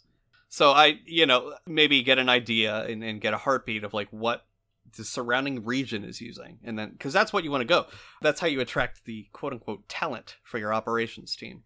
You know, you don't want to bring in some guy from the opposite coast or from another country just to fucking admin your boxes, you know? So So since I use I use SLES every day, Mhm. I that mean, is that is true, by the way. I, you are in the minority on the East Coast with that, and I'm I'm confused, interested. In You're why also that was- definitely Well- the minority amongst the three of us. right? right. I mean, we are exploring other options. I think hmm I can't really say too much, but Right, understandable. I mean, SLES is still. I still use RPM commands for everything for you know installation. I mean, it's still What's the what's this uh, zipper? Is is Yeah, the, zipper the Yum is the- equivalent? yeah. Zipper is the Yum equivalent. I mean, just zipper in hmm a package or whatever. I, I mean, you're not really like it's not like some weird obscure OS. It still Right. uses a lot of the same commands that you you know you're used to seeing on a CentOS or Yeah, it you know, is or still Linux. yeah. Fedora or whatever. Yeah, we don't use System D, Mhm. so I mean, I'm still using like you know init scripts and things like that. Uh, you know, so you know, as far as as far as some of your comments are, you know, what makes it a, a good distro? You said uh, stability, security patches, fixes, and then Jathan said support, and I agree with you 100. percent I mean, having the ability to call someone that works on the distro and say, hey, you know, what's up with this? Mhm. Which we don't do, but we have the, the ability option to is do there. so. Yeah. You know, having that ability is fantastic. You know, I mean, generally speaking, it's only about some random crazy bug that we can't, you know, solve ourselves, you know. So realistically, I think that one of the biggest things you can have is support and also not just security patches, but patches that fix problems, you know, because stuff pops up. Spectre and malware, uh, meltdown, you know, hmm things occur that cause your your server to not be stable in its current state. And for the distro you use to have support in that is fantastic. You know, I really feel like if you're considering Debian or RHEL or SLES or you know fucking Windows even, you know, Mm. you really just want to make sure that you know when you install it, you've got options to fix it if it breaks. You know, Mhm. one way or the other. Yeah. You know, and then as far as considering your org, yeah, I mean, you don't want to go pick out freaking RHEL server and get a license if you're, you know, a five site or five user site, you know. Yeah. Like oh, yeah. open OpenSle- OpenSUSE is probably okay for you, or CentOS is probably okay for you. Mhm. You know, so realistically, I think you know analyzing your cost base because you are going to spend some money on support or you know licensing or what have you. Analyzing your cost ownership and areas is the most important thing to do. You know, but I really feel like having used both Arch and using SLES on a day to day basis is there's a big difference. I mean, Mhm. there was always a chance that if I updated the wrong time and I didn't pay attention to the patch notes, that I could completely bork my system. You know, Mm-hmm. Yeah, and Arch in particular does a good job with their security announce list telling you when there's manual intervention, correct? Yeah, Mm-hmm. Mhm. which Gentoo did not necessarily. Yeah. Uh, it was more so like all of a sudden you saw all these forum posts or the the IRC channel was going nuts because you had Well- to manually force remove E E2FS progs and then reinstall No. it. There was Emerge had the news announcement thing. Emerge, like oh yeah yeah Yeah, yeah. oh I forgot and about that that. was- I never yeah. read that shit.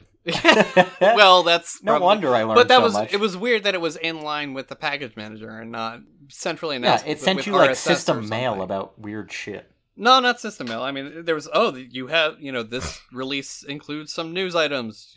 I forget the I forget the command to read them, but you know I think it was just e-select news or something. Yeah.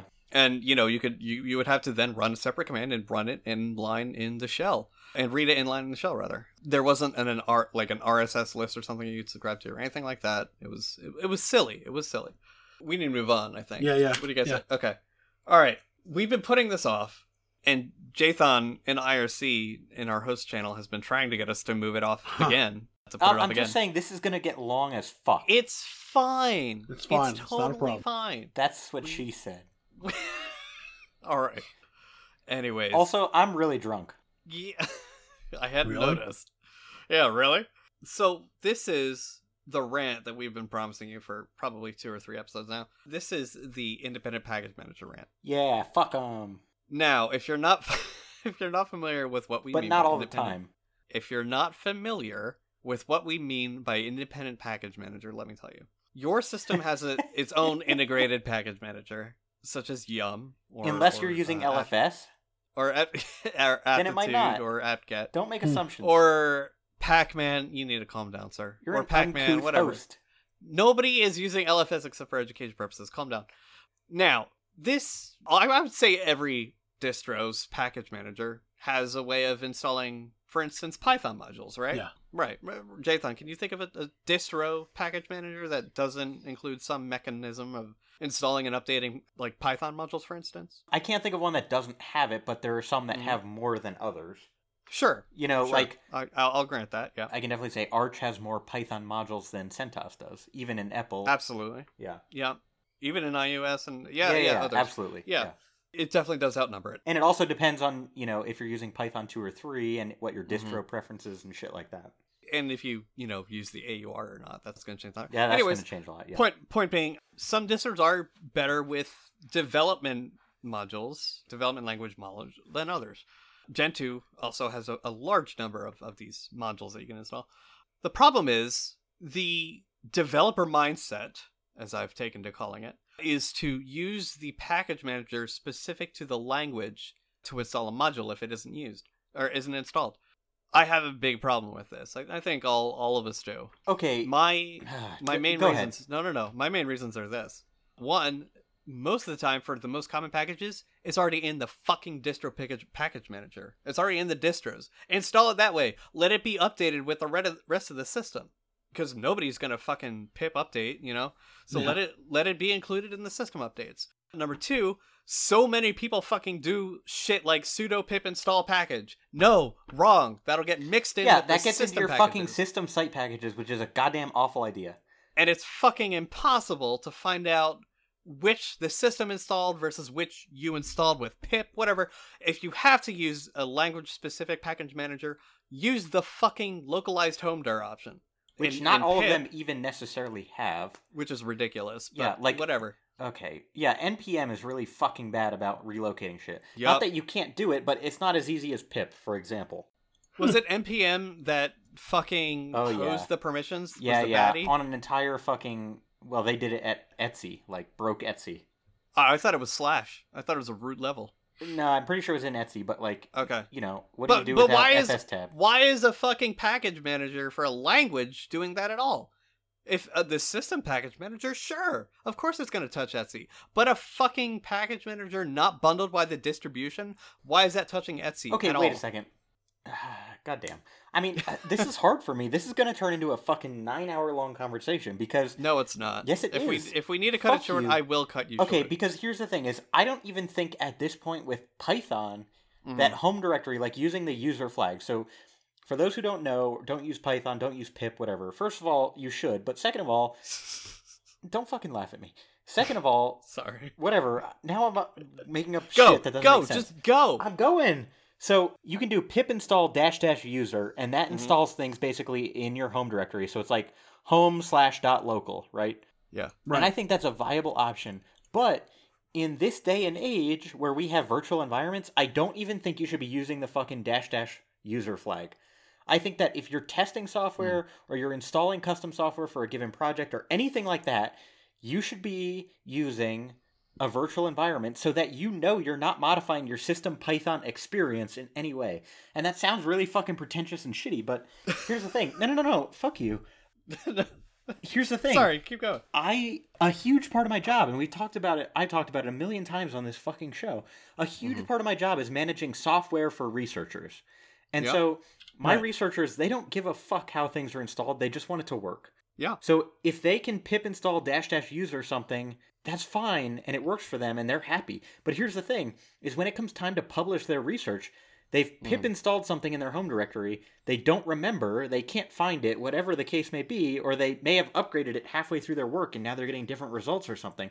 At least with a fucking virtual environment, you know, every time you have updates, you could create a new virtual environment and it's not going to take up so much fucking space that you can't manage it. Like Yeah. you And have you- ways and for handling you can do this. the And the- don't- was it pip freeze or whatever. Yeah, pip freeze will just output a list of current packages Yeah, and yeah. and their versions. But But even more fucking irritating to me is people Mm. who fucking install like Python frameworks and web apps Fucking. and they install things at the system level to run them. For fuck's sake, for every fucking web application you have that's using Python, it should have its own fucking virtual environment. That's just No. fucking yes it should. no, Fuck no, no, you. no. Hear me out. Hear me. No, no, no, no. You're wrong. hear- You're already no, wrong. stop. You're already Listen. wrong. Listen. I'm listening. I can hear you, but you're wrong. Okay.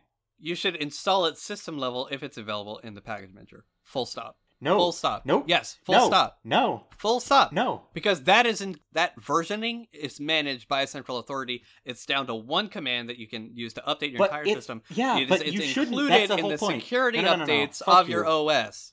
Otherwise, you're going to be Wow. literally watching for every package that you install. You have to subscribe to all of their mailing lists. Well, that's to see Yeah. why if there's a pip security upgrade update. exists. See, this is why I knew this would be No. a fucking nine-hour conversation because you're No, no, no. fucking wrong, dude. No, I guarantee. Pip upgrade. Oh my Pip God. upgrade doesn't have an option for only update security updates. I Only understand install that. security updates. Your but- operating system Yeah. does, and the Some packager operating for those systems do. Python, whatever. Pac-Man Your doesn't. Python packaging manager has Pac-Man no doesn't. concept of that.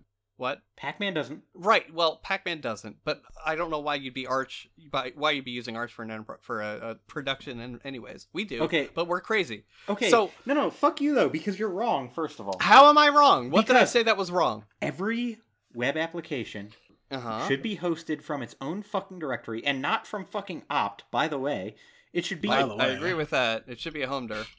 Or Fuck or opt. sl- or, serve slash HTTP. serv- or even user share Opt can go nginx. fuck itself. no, not in some user fucking share wonky nginx. world. I don't. But I don't think it should be. No, user I don't share think so either. nginx, But some people do that. But anyway, But that this is why it's still better than service, opt. But here's the thing. Also, Better yeah, we than have FHS for a reason. Just saying. Yes. Mm. But here's the fucking thing. Every fucking Python instance, whether you're using GUnicorn or UWSGI or whatever, should have its own fucking virtual environment because Should. at any point in time, it's completely isolated from your system. So It should be No, no, no. isolated anyways. No, it because should be fucking- installed as a non-root user No. if you have to install No. stuff that isn't in this in the distro's package no, manager. you should not be You should- mixing the two Why not? because okay, let's say I have uh, server X Uh-huh. and I'm running three fucking Python web apps from it. yes. You know, opt site one, opt site two. No, fuck. Oh my god, I can't believe I said that even. Oh my god. This is drunk JSON. Oh my This god, has been no. drunk don't, I'm waiting. don't don't put your web stuff in opt. Fuck JSON. I'm waiting. Go you on. have three sites though. They're all running Python shit. Mhm. They all use, let's just say, Flask. Okay. There's an update to Flask. Flask. Okay. And Mm-hmm. you're using the system flask, so you have to update all three. If you have a Mm-hmm. fucking virtual environment, let's say two of them, the updates are non breaking, but one of them, the updates are breaking. You don't have to update all three at one time. It's the fucking proper way to do it. No, I get no. disagree. You're wrong Disagree. though. I This is guarantee this is what version pinning is for. but you no because Instead, you're Because- now because no, no, no. you should At be this Point, updating- all right, no, Jathan, why no, don't you just fucking no. run a separate VM for each web app uh, then? because maybe you don't have the resources for that or whatever. That's Hello, not Docker. What makes you Sure. think you have the resources to run fucking separate virtual VMs? that doesn't use more Let's resources. have a Docker dude. cluster. It do- it uses more disk resources, Jathan. Yeah, barely. Jathan. Barely. Because yeah, because you're it's- duplicating literally every single module code. no, you're not. You are. Okay, whatever. Anyway, Every shared module No, that could I'm not- be I'm shared not by debating other that. If you instances. can't afford because an they're extra- static data sources, they should not be changed by the user. If so, why you're- are you duplicating them? if you can't handle an extra 100 meg Further- you need to pay for an upgrade Plug in a fucking USB device. I could make the same argument for why you why you're coding so shittily that an update breaks your shit. No, dude, that happens. there is shit. Did that- you not just listen to what I said? I heard the you. argument you made for people complaining about not having an extra couple megs is the same argument I can make for writing shitty code. I absolutely fucking Same heard you. exact one. But sometimes you write code per best standards in version 0.12, and then 0.13 comes along and breaks shit. It doesn't mean Then that don't you- upgrade to 0.13 But for maybe- anything. It's not maybe- that hard. but That's maybe- what version pinning is for. No, but maybe two of your apps can leverage that, and the third one fucking can't Wh- Why aren't they running on a separate host then? because they don't need to. If their if their code is that separately different, why aren't they running on different because hosts? they don't need to. That's a stupid answer. No, it isn't. That's that's really I not guarantee. A okay, I'm asking. Consolidate wherever possible. no, no, no. Fuck you. I'm asking everybody who's listening. Do you think Consolidation. that a Python web application should have its own virtual environment? Well, if they're devs, they're gonna say yeah because they're fucking idiots. Devs are stupid. No. Sorry, Hmm. Oh, dude. devs, it's true. I mean, yes, devs are stupid most of the time, but as an administrator, I would rather know that every fucking project has its own dedicated virtual environment so that if there's a problem or I have to update something or I have to downgrade something, I'm not impacting shit outside the scope of that project, period. Why would it be impacted if you can't upgrade it for three projects? What have Maybe the- it's a security release. if project A, you have projects A through C. If project A cannot have its package upgraded for break, breaking reasons, why is not upgrading the system module harmful to projects B and C? Maybe it's a security release. Then why are you fucking using it for project A? Why aren't you fixing project A if it's a security release? You have to fix project A, but it doesn't mean you can fix project A as fast as you could update B and C. then don't fucking use project B and C on the same host. No, I think that's a goddamn terrible fucking argument, dude. No, it's not. Yes, it I don't is. think it is. Yes, it is. Oh my god! Here's the thing. I think in general Mm-hmm. there okay, I also want to talk about R before this is through just so we're clear. Oh, fucking R, yeah. yeah, fucking R. You heard me ranting about R today. But Your no, mom dude, heard you I ranting about guarantee. R. I mean, I'm come looking on, this dude. up. I guarantee there's somewhere that specifies should Python web applications have their own virtual environment. Oh, you'll find plenty of opinions. Okay, but saying but so. why is it then that every fucking book or professional piece that you read that's teaching you about Flask or Django or fucking Pyramid or any of those frameworks all fucking tell you to have a virtual environment? Because it's written by developers, not admins. No, that's fucking Yes, bullshit. that is absolutely true. Okay, so go Oh, come on. ahead and read some deployment documentation from Linode or DigitalOcean about Python shit. Uh huh. They fucking tell you to set up a virtual environment. Do they? Dude, some of them don't even use UWSGI from the package manager. They use a pip install of it, which I wasn't aware that hosting documentation was equivalent to upstream documentation or even best practices documentation. Okay, then let's just go to If the. you could show Nah, me, look, fuck look, you. look, no, no. If you I could am. show I'm me an going to show RFC, you right now. RFC or ISO spec that No, says no, no, no. Here yes, you go. No. yes, Nope. because these are recognized as No, here's canonical what I'm going to send you. sources Here's what I'm going of to send you. standards. Here's yes, what I'm going to send you. Send it. I'm sending it right now in IRC. I'll put it in the show notes. Send Here's it the right now. Flask documentation on their official website. Yep. Okay. Tell me what one of the first fucking things is under installation. Oh, you mean the thing written by developers? Yeah. Hold on. Installation. Let's see. So I, I just want to say that that I really feel like you know these random package managers that are outside of the OS kind of drive me nuts a little bit. Like they have all their all these new commands and all these new setups, and you know you can install to certain things, and like I guess giving your developers the ability to install stuff via it is fine, but at the same time I still question the logic behind that. You know, Dude, I think Some independent developer's package gonna managers are pip fucking install freaking- Satan. Ex- what? Like what? What do you mean by package? ma- Distro package manager? No, no, independent. I said independent. Okay. independent. All right. independent. I think they're fucking Satan. They're terrible because they enable people to fuck things up without knowing Right. they're fucking things up. Right, And exactly. specifically in my environment, right? My day job, I Oh, I work supporting installed Python. Is that okay? What the I fuck work- did you just do? You know? I work supporting scientific research which is meant to be reproducible and potentially has implications at publication time for Okay. No, no, no. Fuck you. I'm talking. But you realize Nope. you're in the minority on that, though, right? it doesn't matter. I'm arguing on your side right now, you dumbass.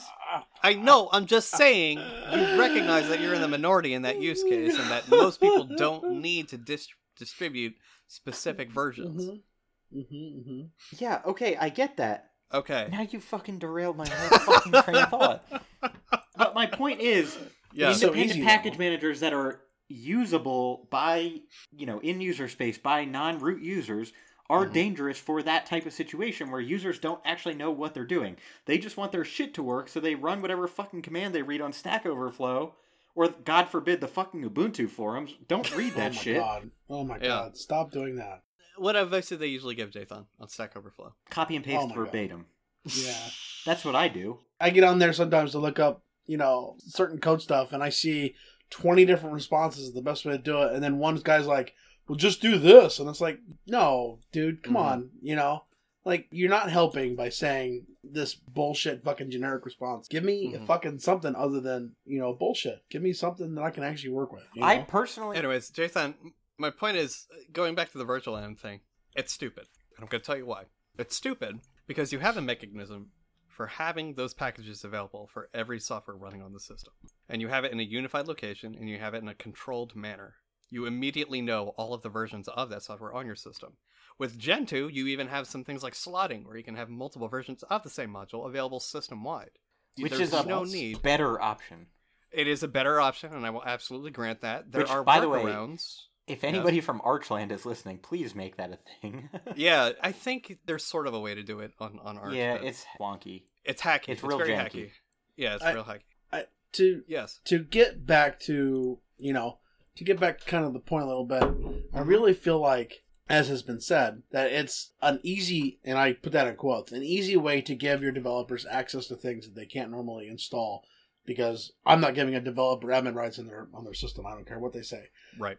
at the same time, again, like Jathan said, I mean, it's literally you might as well give it to him if you're going to give this to him because it's you know it's hell. It's it's going to screw the system up. They're going to pip install some bullshit package they don't need, and they're like, I need this package, and you're like, hold the fuck on here, you know. Mm-hmm. Mm-hmm. Yeah. What the fuck are you doing here? You have no idea what you're doing. You're gonna randomly install some fucking stupid package, some bobo fucking package, and Mm-hmm. you know, your system's gonna be hosed, and I have to come in behind you now and fix your fucking shit. And I don't want to do that. You know, Yeah. Yeah, and that's the issue I take with virtual env specifically. Look, don't get me wrong. It's fantastic for development. It's great for It's, development. it's really great for It's deployment wonderful too. to- If you're not, No, ranked. it's not. Yes, it It's- is. It sucks for deployment You're goddamn wrong. because Well, there's no okay, way to tell centrally me- manage it. Ho- No, no, hold on. You That's can't fucking use your bullshit. change management. You can't Yes, use you your absolutely can. how, Jathan. What do you mean how? How? You How use do I fucking- upgrade user X's virtual end for project Y using change management? Well, I'm sorry that you use Ansible and it's inflexible, but I use Puppet and I can manage individual fucking virtual environments How? with the fucking virtual environment Puppet module. What are you asking? Gosh. You can specify the name of Yes. the project. What if you don't know the name of the project, Jathan? You have a path to a virtual environment. What if it's not in the usual place of virtual M's? Then why would I be managing it? Why are you managing it in the first fucking place? Because I manage web apps. What are you saying? So we Because do. you should be managing it on a system level, like every fucking el- other system software of your system. What happens if you install a daemon, for instance, that is not in the package manager? You package it yourself because that's good practices, and it lets you centrally manage it. Same fucking thing for Dude, package. I modules. just told you that I centrally manage virtual environments using Puppet. I understand that, but it's wrong. You just lost, dude. No, no, I So- didn't. I'm making a super strong Okay, case here. but I don't Nathan. give a You fuck. should I'm use moving the on. system. I'm moving You on. should use the system mechanisms No. and the systems You should. Systems. You should for most things. for everything. No, you shouldn't for web app deployments. You absolutely should. Nah, fuck you. Anyway, No, no, no, no. Web app is data. you know That why is you code. should? It is data. You know It's why? not Tell me- supporting libraries. Tell me, What? when you get a Python project or Mhm. whatever, and it comes with a requirements.txt. Oh, you mean like C-source? No, I mean a requirements.txt.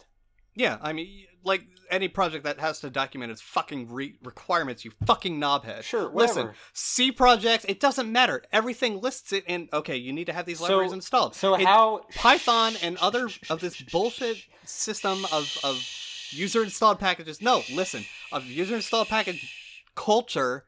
These are the only ones who say, "Oh, you can um, automatically install it with this." No, I don't want to. I want to install on the system level. Just give me a list of fucking libraries your project requires. It's fine if That's you're all wrong, I dude. want. I'm not wrong on You're this. wrong. I'm absolutely So, not wrong. This tell is me- the correct way to approach it tell from me. an enterprise level. I'm using Arch. I have the AUR enabled with some AUR helper, right? mm-hmm. I have a Python project with Oh. a requirements.txt. How do I install all that shit with Pac-Man or my Well, what- AUR helper? What modules do you need? Because they're Everything in the they're in there. requirements.txt. There's 40 things in there. It's a big project. you could parse requirements.txt. Uh huh. Or I could just make a virtual environment and type pip install dash r requirements.txt and it's all good to go. And now you're running in a custom environment va- variable system. You're running in Yeah, a- fuck me for having a specific- virtual environment that isolates my fucking project from the rest of my system. Why would you need to do that? Just make a fucking different user. No, a different Yeah, user dude. doesn't solve the problem unless you pip It install does. dash dash user.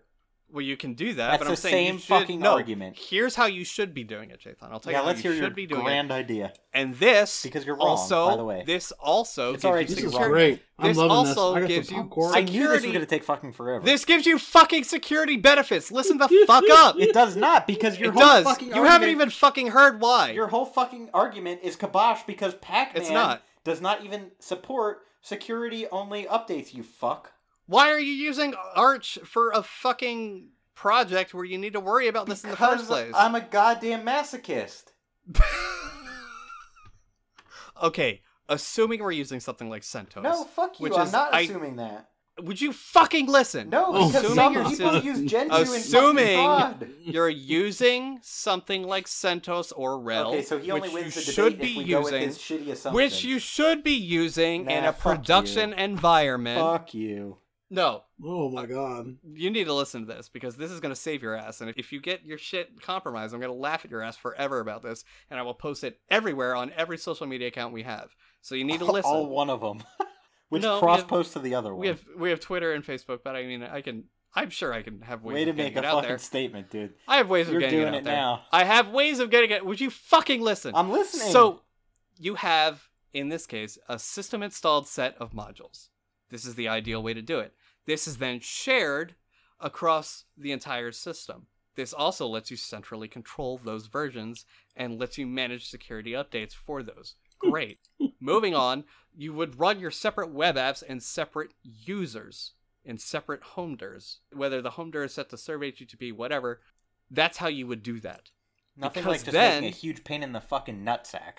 Oh, you mean the right way? No, the fucking right, right way's way not to that add a whole segregates fucking privileges? user for a web no, application. this segregates fucking privileges. This No, way, if you Project know- A gets compromised, it won't affect Project B, it won't affect Project C, because apparently your fucking Project A needs an insecure version of, mo- of a module. You know what else is great? What? You could just run nginx in a fucking ch root, Why would you? and then you don't even need to fucking worry about your shitty fucking example because everything can just run with two users, nginx and uwsgi or gunicorn.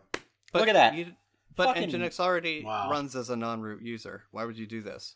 Why It's are- easier to escape. It's easier to escape a ch root than get a privilege escalation for a normal non-root user. So why- Depends why on the would you do that? vulnerability at hand, doesn't it? No, Yes, no, it it's, does. No, CH root's pretty broken. So why would you do this? I don't know. Why is there official documentation for running nginx in a ch root? Because people are still on shit like Solaris that doesn't really have the best track record. Run it in a fucking container then. Well, fuck containers. Which is- I think we all agree, fuck containers. Select.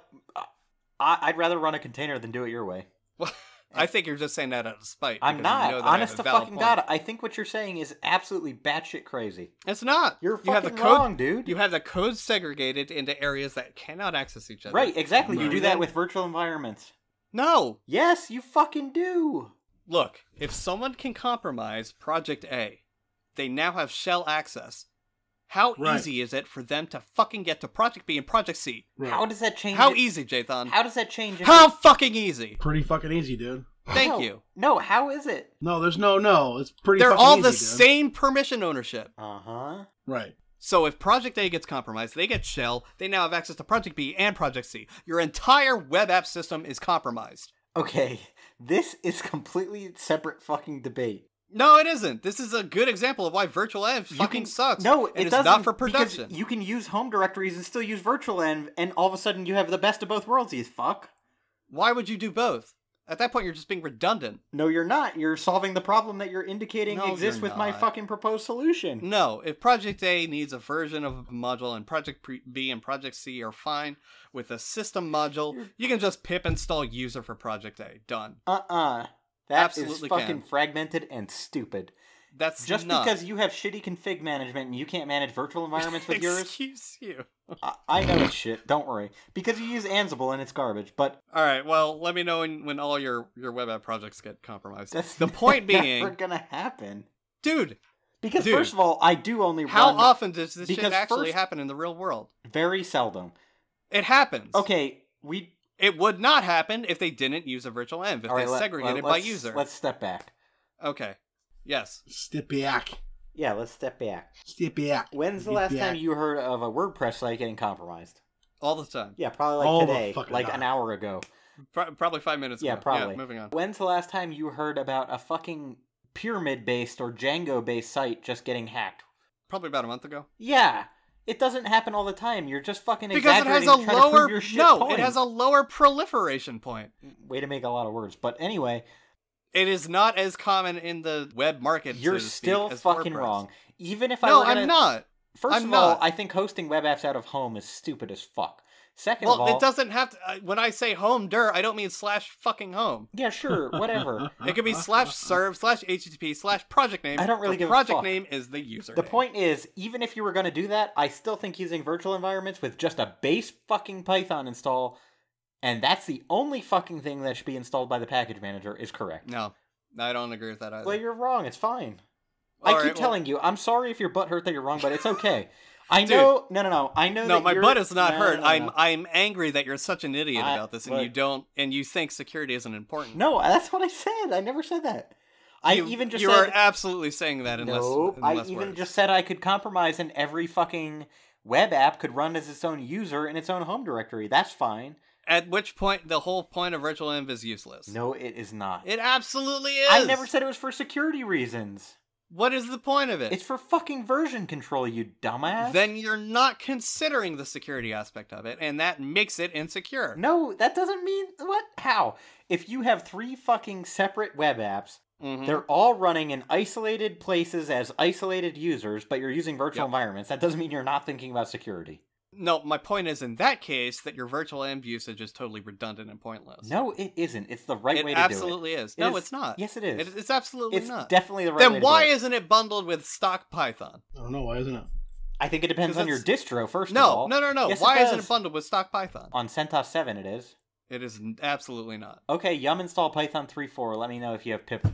I have Python 3.6 installed. Hold on. Okay, that's different, by the way. Sure. 211. Oh, hold on. But go go ahead. Tell me why it's necessary. No, I'm moving on. This is fucking stupid. Uh-huh. We're beating a dead horse. Yeah, well, It's already dead. it's because you don't care about security, and I'm mad that you're telling our listeners to do insecure practices. Listen, listeners, if you want to be a better listener, you contact me for setting up your Python web. Oh my god! don't, Don't, do it. that. Don't do it. Don't no, do I it. never said I didn't care about security, and anybody who's fucking listening already knows that. that you don't care about security. Oh, you idiot. First of all, for what it's worth, at my actual day job, I do run a separate fucking VM for every project. Do you? I realize though that that's not feasible for everybody because not everybody even has Every a fucking, fucking VM, VM. infrastructure. Payton, don't fuck with me. I'm not fucking with you. I'll drive hey, there. Jathan, I just installed Python it. 3.4 and VirtualM doesn't get installed. Go figure. Do it. Drive here. so it's a separate package. It's an absolutely What's it separate called? package. Well, fuck if I know. I don't even think it's in stock repo. It is. Yes, it is. You fuck. All right, let's see. If anything, it's probably Python 3.4. no dash- matches found for virtual. oh, no, okay, it's called called Venv in VN? Python 3. It was called Virtual Env in Python 2. Well, that's not installed either. Python 3 dash M Venv. Does that work? You know, Jathan, for someone who claims to have a no, there's what is it? V E N V. Yeah, I've got a strong working knowledge of glory holes. Well, you apparently don't have a strong working knowledge of CentOS 7 because it's not in there either. That's because I'm a fucking man and I use Gentoo. You absolutely don't use Gentoo. See, Let me ask you Here's this. the thing, everybody: is we're really fucking heated right now, but in like 20 minutes we'll be fine. I'm fine right Yeah. now. I was. I No, was I'm not fine yet. Oh, Well, I'll be fine sorry. soon. You're, Too. you're a little bit more emotional than I am, but Can I talk about R now? yeah, please talk yes, about talk R. about R. Please bitch about R. so, please. uh, so here's the thing. Another thing at work, I have to maintain often, and I've talked about it before. Mhm. And this makes packaging with something like Yum kind of a bitch sometimes. I have to maintain, you know, not just the current version of something, but the last five, because if you publish on something or you're trying to reproduce results, you might have to use an older version than what is current. Python allows you to do that because you can do, you know, Python setup.py dash dash I don't even know what the hell the flag is, but you know, you can set a path for where it installs. Mm-hmm. So, you know, I can have opt numpy python to 1.11.0 and then I can have opt numpy python 3 1.11.0 et cetera, et cetera, whatever. Here's the thing. Fucking R doesn't really allow you to do that. So, fuck R. And if you maintain even like a personal R library, Mm-hmm. like kind of the equivalent of a pip install dash dash user. Mhm. By default, you can do some really hacky shit with environment variables to make separate libraries, but by default, R will not let you install multiple versions of the same package and specify which you'd like to use. So, in my book, R is just a useless fucking language. Yeah, I think the only people that use it are mostly mathematicians. There's a lot of people in bioinformatics, my friend. A lot of people. Well, uh, that's kind of mathematic mathematic related, right? It's just mostly used for sequencing. No. Uh, There's a lot of graphical tools in R, like visualization tools Oh, for ew. graphing and plotting. And also, like DESeq2 is a package that a lot of people use. Mm. It's for like differential expression of RNA seq data, I think. I don't even fucking know. But I know a lot of people use it. There's a whole suite of tools that fall under this sort of I don't know if it's a company or who the fuck they are, but they're called Bioconductor Yeah. people use a lot of shit from Bioconductor. And what's worse about Bioconductor, see, Bioconductor doesn't even use CRAN to host their R packages. They use their own fucking bullshit installer. And what's worse about that is the versions of software are tied to versions of R. So you can't get a newer version of DESeq2 without upgrading R itself. And that's fucking terrible. It's almost as if having a localized system of packages is worse than having a centralized system of Well, in this case, What? if you could have virtual environments in R, everything would be fine. I don't know But about that. also in Python, because it's a normal fucking language, Python module versions are not tied as tightly to Python versions themselves. yeah. Yeah. That's true. Because that's just like, oh, let's put pants on our head and run around in circles. so I thought it was just this one distributor of this certain art. What was it? Bio biocon Bioconductor. bioconductor. Are there is their shit the only stuff that is closely tied to our version, or is it No, every no, R This package? is like an R thing. oh my gosh, Like, oh, to get the latest version of this R package, you have to upgrade your R installation. so and that means conversely, if you update R on your system, then You have to all, every, upgrade every, single package. Yeah, yeah, yeah. Fucking hell. Here's the other thing. In Python in particular, I've seen this a lot. Like we have fucking pip, which is supplied by Python. Like using pip Mm-hmm. is okay. Included in three six. Yeah, yeah. But then, oh, it is. Yeah, How about virtual at least on environment? on Windows, figure on that art, on CentOS, on what virtual? Did End? you figure out if yeah, is it included? It is not. It's not included. I'm pretty sure it is. it's one hundred percent not. Okay, But- well, I'll I'll put it in the show notes when I find it. But When you find out you're wrong, It's- Sure, that- that's whatever. an errata point. I can be wrong. But here's the thing. Yes. Within Python, we also now have these stupid fucking Python distributions like Anaconda and Bioconda. And it's Yeah. like, why the fuck do you need all this stupid shit? Like, just use pip. All the packages you need are there. But for Mm-hmm. whatever reason, people think it's easier to use Bioconda because Bioconda, for what it's worth, can also install, you know, R packages for you. Because that makes Ugh. all the fucking sense in the so world. wait, wait, are, so you're saying that pip is Jathan? You're saying that pip is built into Python? Is that what you're saying? As of three six, it is. Yeah. It, it's not really built in. Some- You do have to, in, in, if you're compiling Python, you have to have the you have to dash, enable dash, it and sure yeah, pip. You have to Yeah, enable it, flag. but it's now distributed. It's not a separate project as of So- three six. correct. But in so let's- CentOS and probably some other distros with three six, they package it separately. Yeah, they even build Arch does, Python actually. twice. in Arch, it's yeah, Python dash yeah, they pip. do. Yeah, I guess that's just to avoid confusion with past versions, but I think it's silly that they do that. But you know, whatever. well, I think it's so they can upgrade pip separate from the Python distribution. All I right. guess. So you guys, Because- because you guys hate this stuff, which is fine. I hate it too. Uh-huh. if you had to use one, if you if someone sat you down and said, "Look, we need a package manager for the developers," which one would you use? Fucking yum. Be a man. No, no, no, no. Run a container. If you absolutely had to use Well- something outside of a distro package manager, well, I think that's if you're being forced, like your job dependent on you well, doing then that, it, wouldn't it matter what they were trying to install? yeah. It matters on the language they're using, but I certainly I, I not think that'd be- fucking npm if we could avoid it. But Yeah. Yeah. fuck maybe- it, let maybe them not break the whole NPM. thing. Who cares anymore? No, because I, I mean, because we're the, ones question that have is, to fix it. James. If they're not using their home directories, who cares? You know, they don't care about security. So, I mean, it's just you know, pick up pick a language, whatever. Mm-hmm. Absolute best case scenario, if you had a choice, but you had to use an external package manager. I mean- which one would you use? I think, given out of all of them, there, I think Pip does do the best job. It- It's Yeah. the least bad. It's like the least obtrusive. yeah, yeah. And to be fair, Python's structure in terms of where they put things you install, Mhm. you know, if I knew that I installed NumPy with pip and not my package manager, my distro supplied package manager, Oh, it's easily programmatically findable. Yeah. yeah, I could wipe out, you know, Python base slash site packages slash NumPy, and I know I've gotten rid of that. Mm-hmm. Yeah. Here's the thing though. My actual answer to that question is APM. They can install packages for Atom. They can extend their text editor and that's it. Adam. Yeah. I didn't know- APM. Adam didn't comes know- with his why own does it- fucking package manager. Why does a text editor have its own package manager? Like there's a lot plugins, of- plugins That's I the can thing. understand. It's like gotten out of brackets, hand, dude. Well, brackets has plugins, and I get that, but it's like it's built into the editor, and you're like, all right, you manage your plugins within the editor. That makes sense, I guess. But like an entire package manager dependency system for an editor, for a text editor, Look, Oh, Vis- Visual Studio Code is worse, man. you APM install or you go home. if you can't get your development done, uh, Ugh. yeah, I'm really bad at being drunk. If you can't get your development done without APM, you're fired. mm-hmm. That's how I work. Hmm. that's that's Mm-hmm. Interesting, Jay that's a requirement for employment. Continue. Well, I'm not giving them fucking pip, so they get APM. That's it. At least Fucking hell. APM by default I installed don't- in your home directory. Yeah, that's true.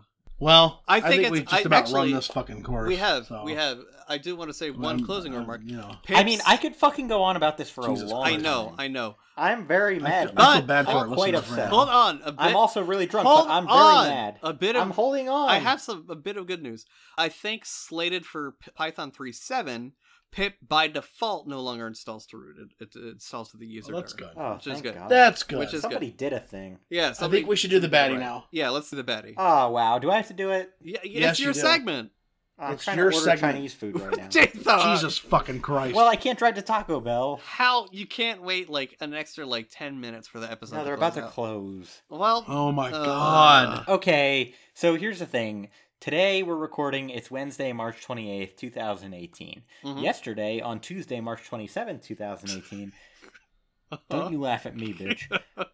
Drupal, you know, our favorite CMS, which actually, compared to WordPress, I think I would take Drupal, mhm. but it's not like my favorite thing in the world, you know? Yeah, it, in order of preference, it goes WordPress, Joomla, Drupal for me. But From least to best? yes, Okay. I, yeah, I forgot Joomla was a thing. I don't know why people use that. not many people. do. But yeah.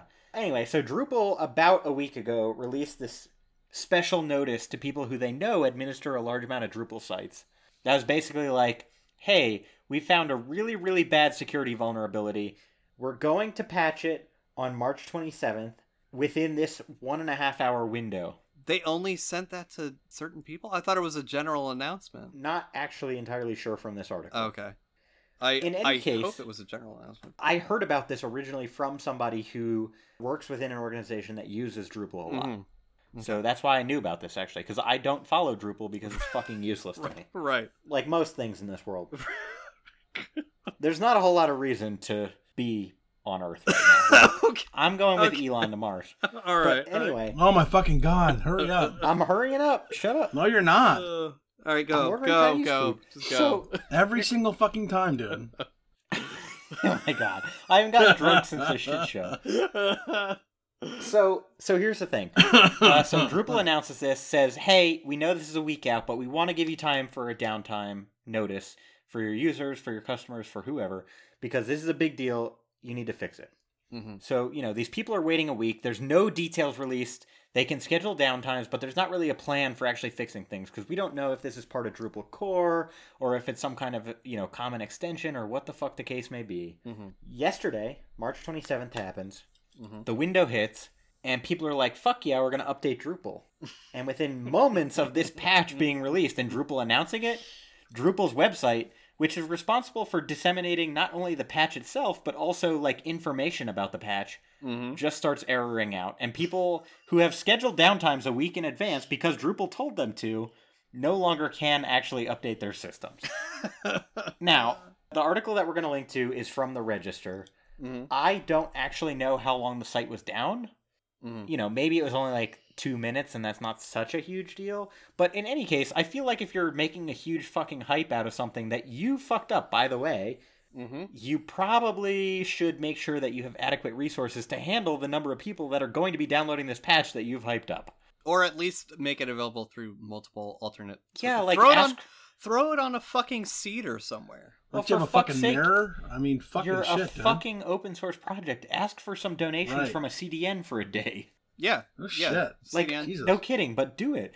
and they're not that hard up for money. They like I don't know if Yeah. you knew this, but the Barack Ob- Obama administration used Drupal for WhiteHouse.gov. So like they've they're pretty Well, that's why it well-known. cost eight million dollars. They have some Jesus good Christ. funding available, but yeah, So in any case, I will say that it seems like well, a- as far as like responsible disclosure goes, I think Drupal did a great job communicating. It's just Did they? yeah. I don't know why I used Barack Obama's full name. I should have Uh, just I said the Obama administration. No, no, you it's- should have just it's said. the Barack you should have Obama said, "Thank you, Obama, for using you- Drupal." Yeah, thanks, Obama. In any case, I do want to say Drupal did a good job communicating this well ahead of time. It seems like they did a good, a good job prioritizing people who use Drupal more than others or who are maybe higher vulnerability level because of who they are in general, whatever. Mm. But at the same time, if you're going to release a patch, probably make sure Maybe that, make it available. yeah, make sure people can actually get the patch. Yeah, I would have invested. Especially in E a if you're CDN or- encouraging them to schedule downtimes before it actually happens. exactly. So, on that note, Drupal, you're okay in my book, But but you're still getting a baddie.